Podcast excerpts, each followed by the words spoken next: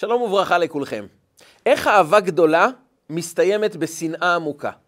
איך יכול להיות שקשרים שהיו מלאי אהבה, עוצמתיים, עם המון רגש, מסתיימים אחרי שנים או אפילו מוקדם יותר, עם המון כעסים, עם המון תסכול, ללא שום אהבה והרבה פעמים עם שנאה? איך אהבה הופכת להיות שנאה? מה המודל שבו אנחנו יכולים לבנות אהבה לנצח, שתמיד נמצאת כאן?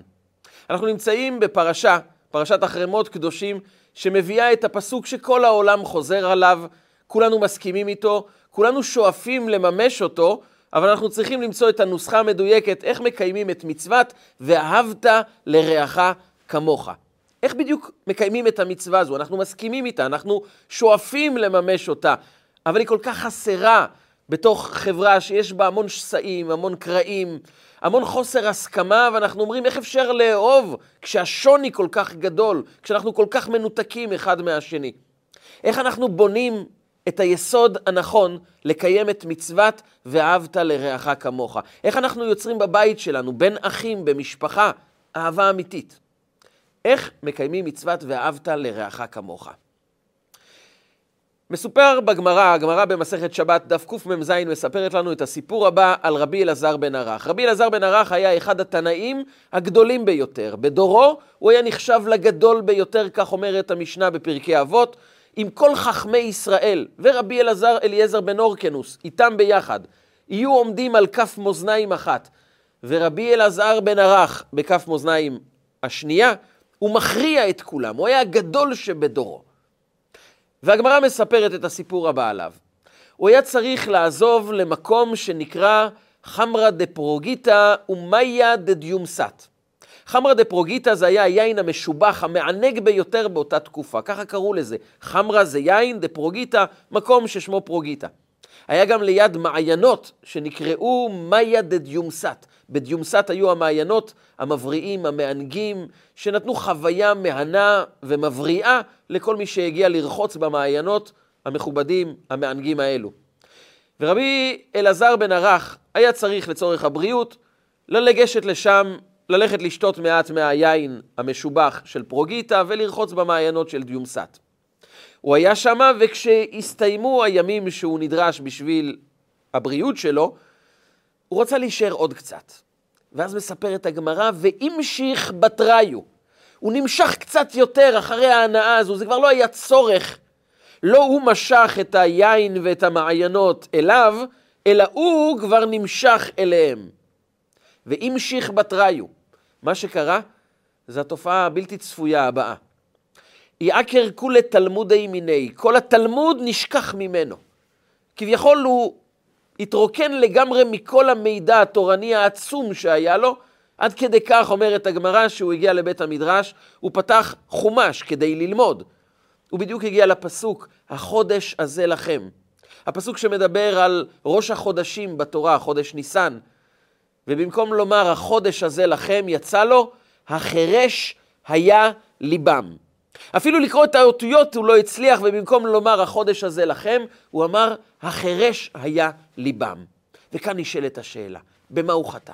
מה לא היה בסדר? היין כשר למהדרין, ומה רע בלרחוץ קצת יותר במעיינות מבריאים? מעיינות טובים. אז נכון שהוא לא צריך את זה לצורך הבריאות, אבל הוא רצה ליהנות. למה נשכח ממנו כל התלמוד? ועוד שאלה, למה הטעות שלו באה לידי ביטוי דווקא במשפט שאומר החרש היה ליבם? כלומר שיש לב שומע ויש לב חרש. ומכיוון שהוא נמשך אחרי התאווה, אחרי ההנאה, אחרי התענוגים, הלב שלו הפך להיות לב חרש. למה זה תלוי אחד בשני? ועומק העניין, הבסיס של מציאת אמת בחיים, היא תלויה בשאלה הבאה שכל אדם נדרש לשאול את עצמו בכל יום, בכל שעה. בעצם זו שאלה שמנתבת את חיינו. מי במרכז? מהו מרכז החיים? מה נחשב למרכז החיים האישיים שלי? האם אני במרכז? או האמת במרכז? כשאדם מעמיד את עצמו במרכז, הוא הופך להיות אדם שרואה את כל העולם סביבו, כמציאות שאמורה לענות על שאלה אחת. מה אני מרוויח מזה? כשאדם במרכז הוא מסתכל על העולם ומנסה לשאוב מהעולם עבורו, כי הוא במרכז, ואם קיים עולם אני זקוק ליהנות מהעולם, אני צריך לספק לעצמי את מה שאני רוצה, ולכן כל דבר נמדד על פי השאלה הזו, אני מה יוצא לי מהדבר הזה. כאשר אדם מעמיד את עצמו במרכז, הוא מתקשה לראות אדם אחר, כי האדם האחר נועד כדי לספק לי את הצרכים שלי, כדי שאני אוכל ליהנות, ואז ממילא אני לא יכול לראות אותו, כי אני רואה תמיד את עצמי. האדם שנמצא בעודף ריכוז עצמי, קשה לו למצוא אמת. כי אמת דורשת שאני אפנה מתוכי את האגו, את ההתרכזות בעצמי, את האינטרסים האישיים, ואני אחווה אמת. אמת לא יכולה לשכון אצל אדם שנקודת המוצא שלו, האידיאל הגדול של החיים שלו, מרכז החיים, היא סביב איך אני מרוויח, איך אני משיג, מה יוצא לי מזה. כי האמת הזו אצלו לא תהיה ברורה. הוא תמיד יחפש סוג של אמת שתסתדר עבורו, ותמיד המוח שלו ועולם הרגשות שלו יצדיקו את מה שמסתדר ולא מה שבאמת אמיתי. האדם יכול להיות משוכנע לחלוטין שהוא הולך עם האמת. שהוא באמת הולך עם הצדק והיושר. אבל האמת שבבסיס, גם אם אדם משוכנע שהוא הולך בדרך האמת, האדם שבסיס החיים שלו, זה אני במרכז, האינטרסים שלי במרכז, מה אני מרוויח, זה נמצא במרכז, הוא תמיד יראה אמת במה שמועיל לו, כיוון שהמוח והלב מגויסים לטובת הנפש הבעמית. הנפש הבעמית היא לא נפש שמחפשת לחיות כמו בהמה, אבל מה שבהמי בה זה שהיא מרוכזת בעצמה. היא מחפשת את עצמה. וכשאדם מחפש את עצמו, הוא מתקשה למצוא את האמת, כי אמת מטבעה יכולה להכריז, זה לא מתאים לך, אולי זה לא האינטרסים שלך, אולי אתה לא מרוויח מזה, אבל זו האמת. ואיך אנחנו יכולים להתחבר לאמת כזו שהיא מנוגדת אלינו? איך נוכל לזהות אותה? איך נוכל להנכיח אותה? לתת לה מציאות בתוך מקום החיים שלנו? זה רק אם נוכל לשנות רגע את טבע הנפש הבעמית שלנו, ולזכור שבתוך כל אחד ואחת מאיתנו שורה גם נפש שנקראת נפש אלוקית. אצלה, היסוד והבסיס, זה מה נכון, זה מה אני צריך לעשות, זה לא מה אני מרוויח, אלא מהי המטרה. אני מעמיד את האמת במרכז ואני בא לשרת את האמת. רבי אלעזר בן ערך, כל חייו שם את התורה במרכז, שם את האמת, את השליחות, את המטרה האלוקית, את הורדת השכינה כאן בעולם כמרכז. ולכן הוא גדל בתורה, התורה הפכה להיות חלק ממנו, כי האמת נדבקת לאדם שמוכן לפנות מתוכו את האגו, את האינטרסים, את מה מסתדר לי, ולהשקיע את עצמו בתוך עולם האמת, בתוך מקומות נכונים, בתוך מטרה, אז האמת יכולה לשכון בתוכו והוא הפך להיות תלמיד חכם. ברגע שהוא חווה רגע אחד, של ואמשיך בתראיו, שיש תאווה שמושכת אותנו. אם נשים לב, לא שבאנו ואמרנו שהיין אסור לקחת אותו ואסור לרחוץ במעיינות. השאלה מי מושך את מי. מי המרכז ומי האמצעי. וברגע שהאדם משתמש בעולם לטובת חיזוק הבריאות שלו כאמצעי למימוש המטרה, אז הם נמשכים אליו ואז זה בסדר. אבל כל התקלה התחילה כשוואמשיך בתראיו. הוא נמשך אחריהם. כביכול הם הפכו להיות המרכז, והאדם בא לממש את המרכז שהוא התאווה. ובתאווה, אדם מרוכז בעצמו, ואז הוא לא יכול להיות מרוכז באמת. וממילא, הוא הפך להיות אחד שרואה בתוך התורה, החרש היה ליבם. וכאן אנחנו נדרשים קצת להעמיק. מה זה לב חרש? ומהו לב שומע? אנחנו יודעים שיש פסוקים בתנ"ך שאומרים על לב שומע, וכאן אנחנו פוגשים לב חרש. מה הופך אדם לאדם שיש לו לב, אבל הלב חרש? הלב עובד, אבל הוא לא שומע.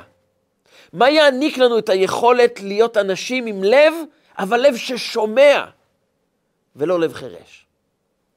וכאן אנחנו ניגשים לפסוק נוסף בפרשת השבוע. פרשת השבוע בפרשת אחרי מות אומרת לנו את הפסוק הבא. השוכן איתם בתוך תומאותם. הקדוש ברוך הוא בא ואומר לכהן הגדול, כי פרשת אחרי מות מדברת על עבודת כהן גדול, ביום הכיפורים היום, הנשגב ביותר, הקדוש ביותר, שהאדם הקדוש ביותר לובש את הבגדים המפוארים, הקדושים של כהן גדול, ונכנס איתם לתוך עבודת בית המקדש, עבודת יום הכיפורים שהיא יכולה להיות רק על ידי כהן גדול. הוא בעצמו נכנס לקודש הקודשים, וכאן באה התורה ואומרת לנו, הקדוש ברוך הוא תזכרו, שוכן איתם בתוך טומאותם. הוא שוכן איתכם גם כשאתם טמאים. מה הפסוק בא ללמד אותנו? מה הוא בא לומר לנו? מה עומק המסר הזה בתוך כל הפסוקים שמדברים על טהרתם של עם ישראל, על הכפרה על כל העוונות, על היציאה לעולם של קדושה וטהרה, ואז הקדוש ברוך הוא בא ואומר לנו, השוכן איתם בתוך טומאותם. מה הוא בא ללמד אותנו כאן? ויש כאן יסוד מאוד מאוד עמוק. אולי אפשר לבטא את היסוד הזה דרך אחד הסיפורים העמוקים שהתרחשו עם רבי לוי יצחק מברדיצ'ב. רבי לוי יצחק מברדיצ'ב יום אחד נקלע לעיירה שבה כולם שמעו את השם שלו, אבל אף אחד לא הכיר את מראה פניו. באותן תקופות לא היו תמונות, אז כולם שמעו על הצדיק הגדול רבי לוי יצחק מברדיצ'ב, אבל אף אחד לא ידע איך הוא נראה. אז כך שהוא הגיע לעיירה ואף אחד לא הכיר אותו, והוא ביקש להתאכסן לילה אצל מישהו באותו זמן, והוא ניגש לבית גדול, בית שנראה מאוד מפואר, בית ששייך כנראה לאדם עם המון יכולות כספיות, והוא אמר, מן הסתם לא יפריע לו להעניק לי איזה חדר קטן כדי שאני אוכל לישון. הוא דפק על הדלת ופותח המשרת, והוא ביקש לראות את בעל הבית. בעל הבית מגיע בחוסר סבלנות ואומר לו, איך אני יכול לעזור לך? אמר לו, תראה, אני נמצא פה ממש ללילה אחד, אני זקוק לישון, להניח את הראש, אני לא צריך הרבה דברים, ממש חדר קטן, רק להתאכסן לילה אחד, יש אפשרות? העשיר היה חסר סבלנות ואמר לו, אני לא מבין, האם ראית מחוץ לבית שלט שכתוב פה בית מלון? למה אתה מגיע אליי? מה אתה רוצה ממני? אני לא יכול להריח עכשיו כל אחד שמגיע לכאן. אמר לו, סליחה, לא רציתי להפריע, אולי אתה מכיר מקום שכן אפשר ללון שם, אפשר להתאכסן? הוא אמר לו, תקשיב, יש מלמד תינוקות אחד שמאוד אוהב אורחים, אני חושב תלך אליו, הוא ישמח לקבל אותך. וסגר את הדלת. רבי לוי יצחק מברדיצ'ב מיד ניגש לאותו בית, פתח את הדלת המלמד, ובשמחה אמר לו, שלום, יהודי יקר, איך אני יכול לעזור לך? אבל אני רוצה ממש חדר קטן לישון רק ללילה אחד, אני מתארח כאן. אמר לו, בשמחה, אתה מוזמן, אין לי הרבה דברים להציע, אבל מיטה, מעט אוכל, מה שיש לי, אני חולק איתך. ירח אותו בביתו. לקראת ערב הם ניגשו לבית הכנסת כדי להתפלל מנחה וערבית, וכשהם נכנסו לבית הכנסת התאספו קהל גדול, ואחד מהקהל היה אדם שהיו לו עסקים בהרבה עיירות, והוא הכיר את רבי לוי יצחק מברדיצ'ב. והוא נדהם לראות שהצדיק נמצא אצלם בבית הכנסת. הוא מיד פלט צעקה ואמר, רבי, רבי הקדוש, ניגש אליו, נשק את ידיו, ביקש ממנו ברכות, וכולם שאלו אותו מי זה, והוא אומר, זה הצדיק רבי לוי יצחק מברדיצ'ב, ולא לקחו כמה דקות, וכבר כל העיירה שמעה שהצדיק הגדול נמצא אצלם. כולם באו לבית הכנסת כדי לקבל ממנו ברכות, וגם העשיר שומע שיש תכונה, יש רעשים ברחובות, הוא שאל את העוזר שלו מה קרה לכולם, למה יש רעש, למה אנשים רצים, והוא אמר לו, זה בגלל שהגיע הצדיק הגדול רבי לוי יצחק מברדיצ'ב אלינו. העשיר שמע את זה ואמר, צדיק כזה גדול הגיע לעיר, אני חייב לפגוש אותו. הוא מיד לבש את בגד המהודר שלו, וניגש מהר לבית הכנסת, והוא אמר, אני יזמין אותו אליי, צדיקים, אני מאוד אוהב לארח, והוא בטח מאוד ישמח להתארח גם אצלי, והוא ניגש לבית הכנסת, וכשהוא נכנס, חשכו עיניו. הוא לא האמין למה שהוא רואה. האדם שהוא זרק לפני כמה שעות מהבית שלו, זה הצדיק בעצמו. הוא לא ידע לאיפה להוליך את הבושה. הוא ניגש מהר אל הצדיק, והתחיל לבכות. אמר לו, אני מתחנן לפניך, תמחה לי.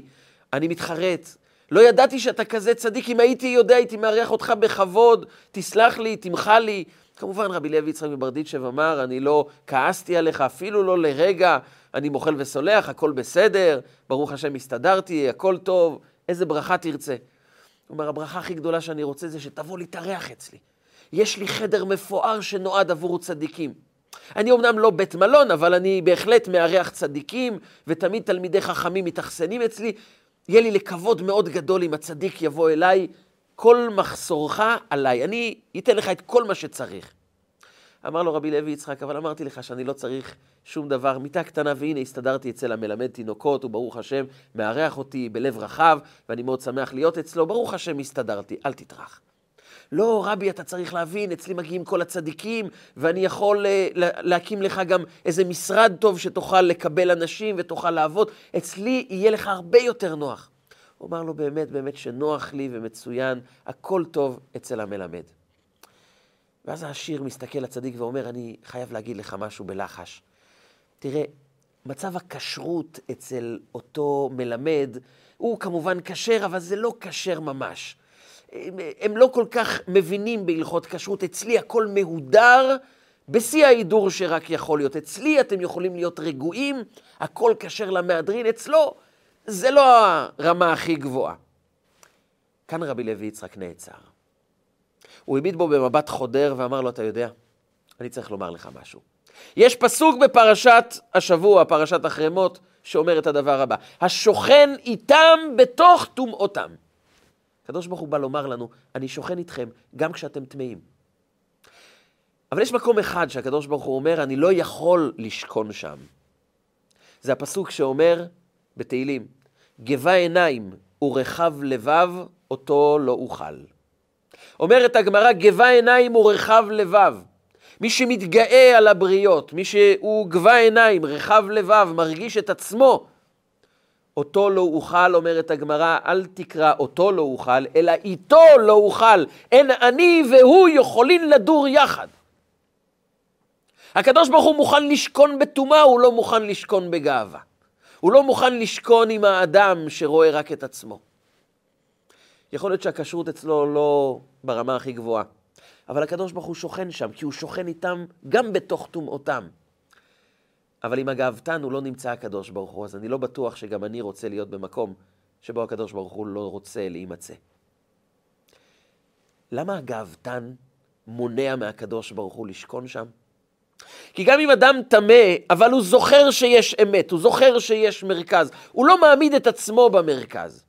הוא זוכר שיש אמת, וגם אם הוא נפל, הוא לא שם את עצמו כמרכז העניינים. עדיין הקדוש ברוך הוא אומר לו, כל עוד שאתה זוכר שיש אמת, אתה זוכר שיש מרכז ובסיס שהוא הקדוש ברוך הוא, הקדושה, האמת, המטרה, גם אם נפלת, לא נורא, הכיוון שלך הוא טוב.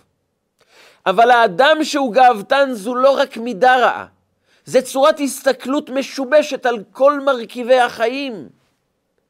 כל פרטי וענייני האדם הופכים להיות משובשים, כי הוא לא רואה אף אחד, הוא לא רואה עולם, הוא רואה רק את עצמו. ואדם כזה לא מסוגל להכיר בעובדה ששוכנת שכינה, כי שכינה בעצם מבטלת את המציאות שלו. היא המרכז, והאדם ששם את עצמו במרכז לא מוכן שהשכינה תהיה העיקר. אומר הקדוש ברוך הוא, אנחנו פשוט לא יכולים לדור יחד. זה או שאתה בוחר את התאווה והאינטרסים האישיים שלך, או חיי אמת. ואם בחרת בחיי אמת, גם אם נפלת, אין בזה שום בעיה. אתה יכול לתקן את זה. אבל הכיוון שלך הוא כיוון חיובי. אבל גבה עיניים ורחב לבב, אותו לא אוכל, איתו אני לא יכול להיות. כי הוא תמיד בוחן גם את התורה וגם את המצוות, גם את האנשים סביבו וגם את המכלול שקיים סביבו, רק דרך שאלה אחת. זה מחזק אותי, זה מביא לי כבוד, זה משרת אותי, רק אז הוא מוכן להתייחס למה שיש סביבו. ולקדוש ברוך הוא לא נשאר מקום. המטרה של כל אחד ואחד מאיתנו זה לשאול את עצמנו, מה המרכז? האם אני יודע לשים את עצמי רגע אחד בצד ולהמעיט, לאזן את עולם התאוות, שגם אם זה הנאה רגעית ואין בה בעיה בפני עצמה, הסכנה הגדולה היא שהיא עלולה לסחוף אותנו ביחד ולגרום לנו להחרש היה ליבם, לב חרש. יש אדם מלא ברגשות, יש לו לב, אבל הוא לא יכול לשמוע את רגשותיהם של האנשים אחרים, כי הוא שקוע רק בסיפור האישי שלו. הוא שומע כאבים של מישהו אחר, אבל כשהוא שומע את המצוקה של מישהו אחר, הוא חווה את עולם הרגשות שלו האישי, הוא לא מצליח לראות את השני. וכשאדם לא מצליח לראות את השני, אז כאב של מישהו אחר, לא באמת הופך להיות הכאב האישי שלנו, לא באמת הופך להיות משהו שאנחנו רוצים לעזור ולטפל, אלא אם כן יש לנו איזה אינטרס אישי, או שזה בא להרגיע אותנו, זה בא לשרת איזו מטרה פנימית שלנו. אז האדם הופך להיות עם לב חרש, כי גם אם הלב שלו מתעורר בהמון ריגושים של אהבה, זה ריגושים שמכונסים בלב שלו עצמו, הוא לא נפגש עם הלב של מישהו אחר. ולכן יכול להיות שני אנשים שבאמת אוהבים אחד את השני, אבל בעומק הם נמצאים בתוך עולם הרגשות שלהם. ואז זוג שמתחתן חווים המון המון אהבה וריגוש והתרגשות מאוד מאוד גדולה, והם אומרים כמה זה נפלא, כמה זה נשגב. אבל הם צריכים לשאול את עצמם שאלה אחת, על מה זה מבוסס? מה היסוד? מה הבסיס? וכשאדם רואה את עצמו ועונה תמיד על השאלה מה אני הרווחתי, הוא רואה את עצמו, וכששני אנשים נמצאים יחד בבית אחד וכל אחד רואה את עצמו, אין להם יכולת להיפגש. כי האהבה היא תלויה בדבר, היא תלויה בשאלה מה אני מרוויח. ואז אני לא יכול לחוות את עצם הקשר. אז האדם גם מאבד ביטחון בקשר, כי אני נמצא בקשר כל עוד שזה משרת אותי. ביום שזה לא ישרת אותי, ביום שיהיו בעיות, ביום שיהיו אתגרים, אני לא נמצא כאן. ואני יודע שגם הוא לא יהיה כאן, או גם היא לא תהיה כאן. אז האדם יודע שעולם הקשר הזה הוא מאוד שביר, הוא מאוד רגיש, אין בו עומק, אין בו יציבות. כי אני מסוגל לאהוב רק כשאני מרוויח, ואז אני לא יודע לחוות את עולם הרגש של השני. והאהבה האמיתית בין בני אדם זה המפגש של עצם הקשר. לא ההסתכלות האישית שלי, אלא עצם הקשר, יש פה חוויה. אנחנו כמעט ולא יודעים מהי החוויה הזאת של עצם הקשר, כי אנחנו חיים בתוך תרבות, שכל הזמן אנחנו עונים לעצמנו על שאלה אחת, מה אני הרווחתי, כמה אני השגתי, איך צמחתי, איך אני במרכז, איך אנשים רואים אותי, איך אני הופך להיות מפורסם, איך אני מקבל כבוד, איך אני מרוויח, איך אני מספק לעצמי עולם של ריגושים, סיפוקים, הנאות. אבל הבעיה המרכזית היא שבסופו של דבר, האמת לא יכולה להאיר בתוך חיים כאלו שאדם מחפש את עצמו. כי אמת ואגו לא מתחברים יחד. כי אמת זה להיפרד מהאינטרסים ולחוות את האמת. קשר אמיתי זה היכולת לצאת, להתנתק קצת מעצמי ולחוות את האמת כפי שהיא, את האדם כפי שהוא. אז אני יכול לשמוע על עולם הרגשות שלו. אז אני יכול לא להסכים איתו, אבל להרגיש מחובר. כי חווינו עצם של קשר. עצם הקשר זה במפגש בין אדם שרוצה לראות את השני, עם עוד אדם שגם רוצה לראות אותך, והמפגש ביניהם יוצר מושג של אהבה, של קשר אמיתי. קשר כזה לא יכול להתנתק, כיוון שהוא לא מבוסס על אגו אישי, על אינטרסים אישיים, אלא פשוט יש פה קשר שנוצר. וגם אם יש קשיים, האדם שמחפש את הריגוש, מחפש את עצמו, אומר, אם יש קשיים, בשביל מה אני נמצא פה?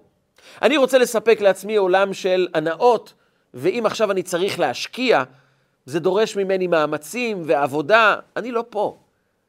כי הוא יתרגל רק לחוויות, ולא לעבודה קשה, כי האדם שמחפש את עצמו רוצה רק את ההנאה.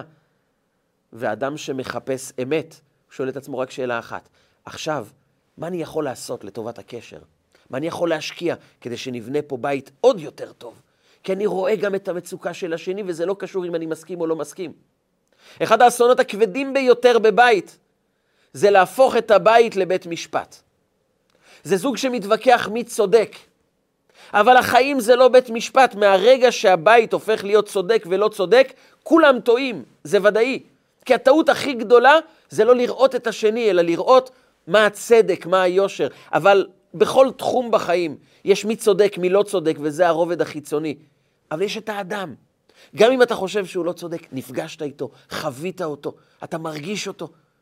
אנחנו חייבים לבנות בית שלא מבוסס על מי צודק כדי שאני ארגיש טוב, אלא ברגע שאני שם את עצמי בצד וחווה קשר, אז גם אם הוא לא צודק זה לא מעניין. גם כשאני לא צודק אני לא אמור ליפול מזה, אלא אנחנו מחפשים את עצם הקשר, להרגיש את השני. יותר ממה שבני אדם רוצים שתסכימו איתם, הם רוצים שתרגישו אותם, שתבינו אותם. מה שאנחנו בעומק רוצים זה לא שכולם יתנהגו כמונו ויגידו לנו אתה צודק, אלא שלפחות ייתנו לנו מקום, יכירו בעולם הרגש שלנו.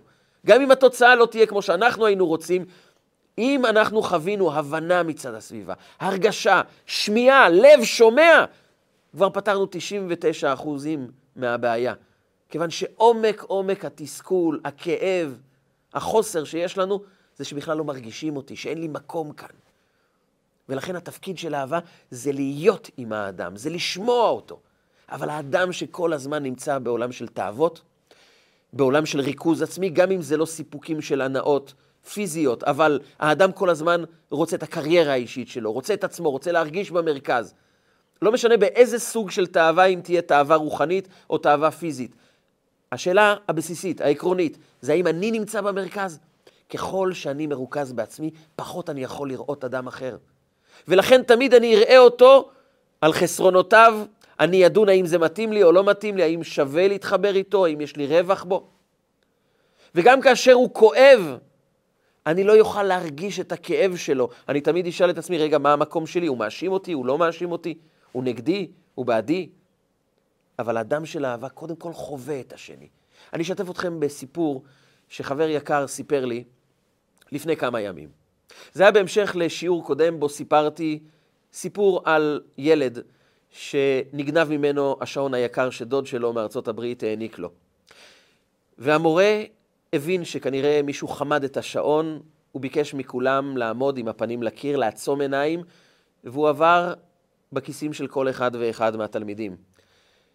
והוא מצא את השעון אצל אחד התלמידים, והתלמיד מספר שנים מאוחר יותר למורה, הייתי בטוח שברגע שתשלוף את השעון מהכיס שלי, יתחילו כאן צעקות, גנב, אני אזרק לחדר המנהל, יקראו להורים שלי, אני אתבזה, כולם לא ירצו להיות חברים שלי יותר, כבר ראיתי את כל האסון הזה מול העיניים, ולא אמרת כלום, פשוט המשכת הלאה, ואחר כך אמרת לכולם, תשבו בחזרה במקומות, ואמרת רק את הדבר הבא, יצר הרע נכנס לפה, אף אחד לא באמת גנב, אבל רק תלמיד אחד שמע את היצר הרע ולא התאפק ולקח את השעון, אבל הוא כבר מתחרט על זה, הוא לא רוצה את זה. והנה השעון כבר בידיים שלי, הוא נתן את זה לתלמיד, ולא ביזית אותי. הייתי בטוח שלמחרת אתה תקרא לי, ולא קראת לי. וכך עבר שבוע, שבועיים, ומעולם לא קראת לי, ובאתי לומר לך תודה עם עוד פרט אחד קטן. אני בעצמי הפכתי למורה. כי אמרתי, אם יש מורה שרואה את הלב שלי, אני רוצה לראות לב של ילדים אחרים, אני רוצה להיות כאן בשבילם כדי לחוות אותם, כדי להעניק להם, כדי להאמין בהם. בזכותך אני מורה. עכשיו אתה זוכר אותי? והמורה אמר לו, אני זוכר את המקרה, אבל אני לא זוכר אותך. איך יכול להיות שאתה לא זוכר אותי? אומר, אני אגיד לך את האמת. כשאני חיפשתי בכיסים של התלמידים, גם אני עצמתי עיניים. לא רציתי לראות רע. לא רציתי לראות מישהו לא טוב. וההמשך של הסיפור הוא, שאותו חבר יקר מתקשר אליי, הוא רב קהילה וגם מטפל באנשים, אבל הוא מספר לי סיפור שמתחיל בדיוק אותו דבר. לצערנו, הסוף היה קצת פחות רגיש. גם הוא קיבל שעון מהדוד שלו בארצות הברית, והוא מאוד מאוד אהב את השעון שלו. והוא שיחק עם השעון כדרכם של ילדים בכיתה ד' שהם נהנים מהשעון החדש, והמורה מאוד כעס ואמר לו, אתה מתעסק יותר מדי עם השעון, אתה לא מקשיב לשיעור, תוריד את השעון ותשים אותו על הארון בכניסה לכיתה. כשתצא להפסקה, תיקח את השעון. טוב, לא הייתה לו ברירה, הוא נאלץ להוריד את השעון, שם את זה מעל הארון וחזר לשיעור. אחרי 25 דקות, חצי שעה, היה את הצלצול של ההפסקה, והוא רץ מיד להפסקה למגרש לשחק עם החברים שלו.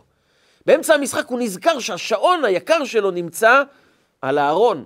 הוא מיד עזב את הכדור ורץ באמצע המשחק מיד לארון בכניסה לכיתה, והשעון נעלם. הוא פרץ בבכי, אחרי ההפסקה הוא ניגש למורה ואמר לו, השעון שלי נעלם, אמרת לי לשים אותו על הארון והוא נעלם לי, מישהו לקח אותו, מה אני עושה? הוא פרץ בבכי. והמורה אמר לו, בעיה שלך? אמרתי לך בהפסקה לקחת את השעון, לא לקחת, בעיה שלך. כן, אבל אני לא ידעתי, אני רצתי להפסקה ואני עשיתי את זה כי אתה אמרת לי, ועכשיו אין לי שעון, ואיך אני אחזור הביתה? הוא אומר, אתה רוצה? אתה יכול לתבוע אותי לדין תורה. אני לא חייב לך כלום. כך הסתיימה השיחה. מספר לי אותו חבר, עברו כבר למעלה מ-30 שנה. אני מדי פעם רואה אותו, ואני לא מסוגל לדבר איתו. אני עובר לצד השני של הרחוב. שנים שמחשבות קשות מלוות אותי ביחס אליו, ויש רק משפט אחד שכל הזמן מתנגן לי בראש ממנו. אתה יכול לתבוע אותי לדין תורה. וניתחנו יחד את הכאב הגדול. אתה יכול לתבוע אותי לדין תורה, כלומר הקשר בינינו הוא צודק או לא צודק. משפטית זה נכון או לא נכון. אבל יש כאן רגש של ילד בן 10 שחייבים להתייחס אליו. יכול להיות שיש מחנך שכל הזמן חווה את הנפש של התלמיד, גם אם הוא גנב. הוא באמת גנב.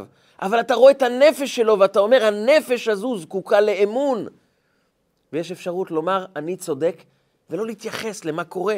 עכשיו, לאו דווקא שהמורה היה אכזרי. יכול להיות שפשוט הוא היה בתוך מערבולת של רגשות, רגע, אני אשם, אני לא אשם. אבל זו בדיוק הבעיה. כשאנחנו מתעסקים יותר מדי עם עצמנו, עם העולם שלנו, להיות מספיק צודק, מספיק חכם, מספיק נערץ, מספיק טוב בעיני עצמנו, כדי שאני אוכל להרגיש שהנה אני אדם שבמרכז חייו נמצאת ההצלחה שלו, הקריירה שלו, אני בסדר ואף אחד לא יגיד לי שאני בסדר, אני פשוט לא פנוי לראות שגם אם אני צודק, יש כאן ילד בן 10 שזקוק לדבר פשוט. אני מבין שכואב לך. אני אקנה לך פיצוי, לכתוב מכתב. אולי באמת קשה לשלם שעון, כי זה יקר ואולי המורה לא בדיוק כלכלית מסתדר, אבל תמיד תמיד אפשר לענות, לא על הצודק או לא צודק, על הרובד החיצוני, אבל לענות על עולם הרגשות, זה תמיד אנחנו יכולים, זה גם לא עולה כסף. זה רק לכתוב מכתב, להתיישב, להרגיש, להקשיב, להיות לב שומע. רבי אלעזר בן ערך פתאום גילה שכשהוא נמשך אחרי עולם התאוות, הוא כל כך היה מרוכז בעצמו, שעולם האמת, הקדושה, התארה, כבר לא יכולה להיכנס אצלו, והוא אומר, החרש היה ליבם, יש לב, אבל הוא לא שומע. סוף הסיפור היה שחכמים התפללו עליו וחזרה לו כל חוכמתו, אבל כאן הוא לימד אותנו, התגברות על תאווה. או כפי שבעל התניא אדמו"ר הזקן קורא לכך בפרק ל"ב בספר התניא, מי שעושה את נפשו עיקר וגופו תפילה.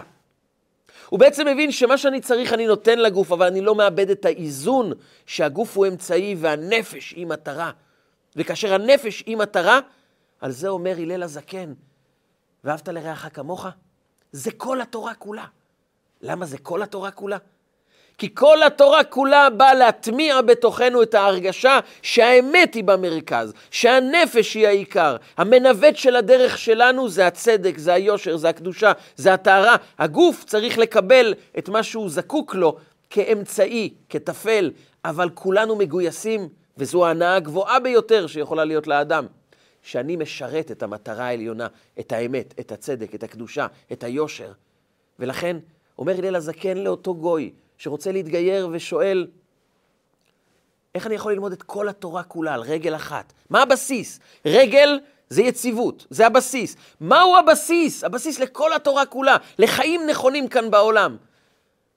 אומר לו הלל הזקן, מה ששנוי עליך, אל תעשה לחבריך. אתה יודע מי יכול לקיים את זה? רק אדם שלא שקוע כל הזמן בסיפוק הצרכים האישיים שלו. הוא תמיד מקדיש את עצמו לאמת, לנכון, לקדושה. אדם כזה, הנשמה מנווטת אותו, אז הוא יכול באמת להתחבר עם אדם אחר. ויש לו בעצם את הבסיס לכל התורה כולה, כי כל מצווה באה לזכך אותנו. כל לימוד תורה בא בעצם להפוך אותנו לאנשים שמוקדשים עבור האמת. וזה כל התורה כולה. על אהרון הכהן נאמר בפרשת השבוע. אחרי שהתורה מסבירה לנו את כל העבודה הנשגבה, הקדושה, המפוארת של אהרון הכהן. ואהרון הכהן ניגש וביצע את כל עבודות יום הכיפורים. אפשר להבין איזה מעמד נשגב זה היה. כהן גדול, מפואר, גדול, נשגב, קדוש. עובד את העבודות הקדושות ביותר. עם איזה הרגשה הוא עשה את זה? אומרת לנו התורה בפרשת השבוע. ויעש אהרון ככל אשר ציווה השם את משה. אומר לנו רש"י, גדול פרשני התורה, שהוא עשה את הכל לא בשביל כבוד אישי, אלא כי כך צריך. כך השם ציווה את משה. להגיד את שבחו של אהרון, השבח הגדול של אהרון, שהוא לא חיפש את עצמו בתוך כל המערכת המכובדת שבה הוא נחשב מקום ראשון. הוא לא חיפש את עצמו. הוא אמר, זה מה שצריך, בשביל זה אני כאן. אדם שיש לו את היסוד הזה, שהוא תמיד מתמיד, ואפשר לתרגל את זה יום יום, כי צריך לעבוד על זה, כדי להגיע להרגשה כזו שמגיד שבחו שהוא עשה את הדברים כי כך צריך. להעמיד את המטרה במרכז, צריך לעבוד על זה יום יום בשתי אופנים, עם שתי דברים. הדבר הראשון, להתרגל כל יום בנתינה. לא סתם התורה מבקשת מאיתנו כל יום לפני התפילה לשים מטבע לצדקה. האריז"ל כתב לפני התפילה, תאמר שאני מקבל עליי מצוות עשה של ואהבת לרעך כמוך, לומר את זה, לחשוב על זה, לבצע את זה בפעולות ממשיות של נתינה ללא שום צורך. נתינה אמיתית תאורה, רק אז אנחנו נהפוך להיות אנשים שעסוקים בנתינה ופחות באגו האישי. ועוד דבר, להתגבר. כל יום אנחנו חייבים לשאול את עצמנו, איזה תאווה דאגתי לאזן כדי להעביר לעצמי, לנפש שבי, את המסר, לא התאווה היא העיקר. אני לא נמשך אחריהם, הם באים לשרת אותי. אבל אם הם באים למשוך אותי, אני יודע להתגבר. התגברות יומיומית, בוקר, צהריים וערב, בדברים פעוטים, אבל בהתמדה. יום-יום כשאני מתגבר, לאט-לאט המסר מחלחל בתוך הנפש שלי.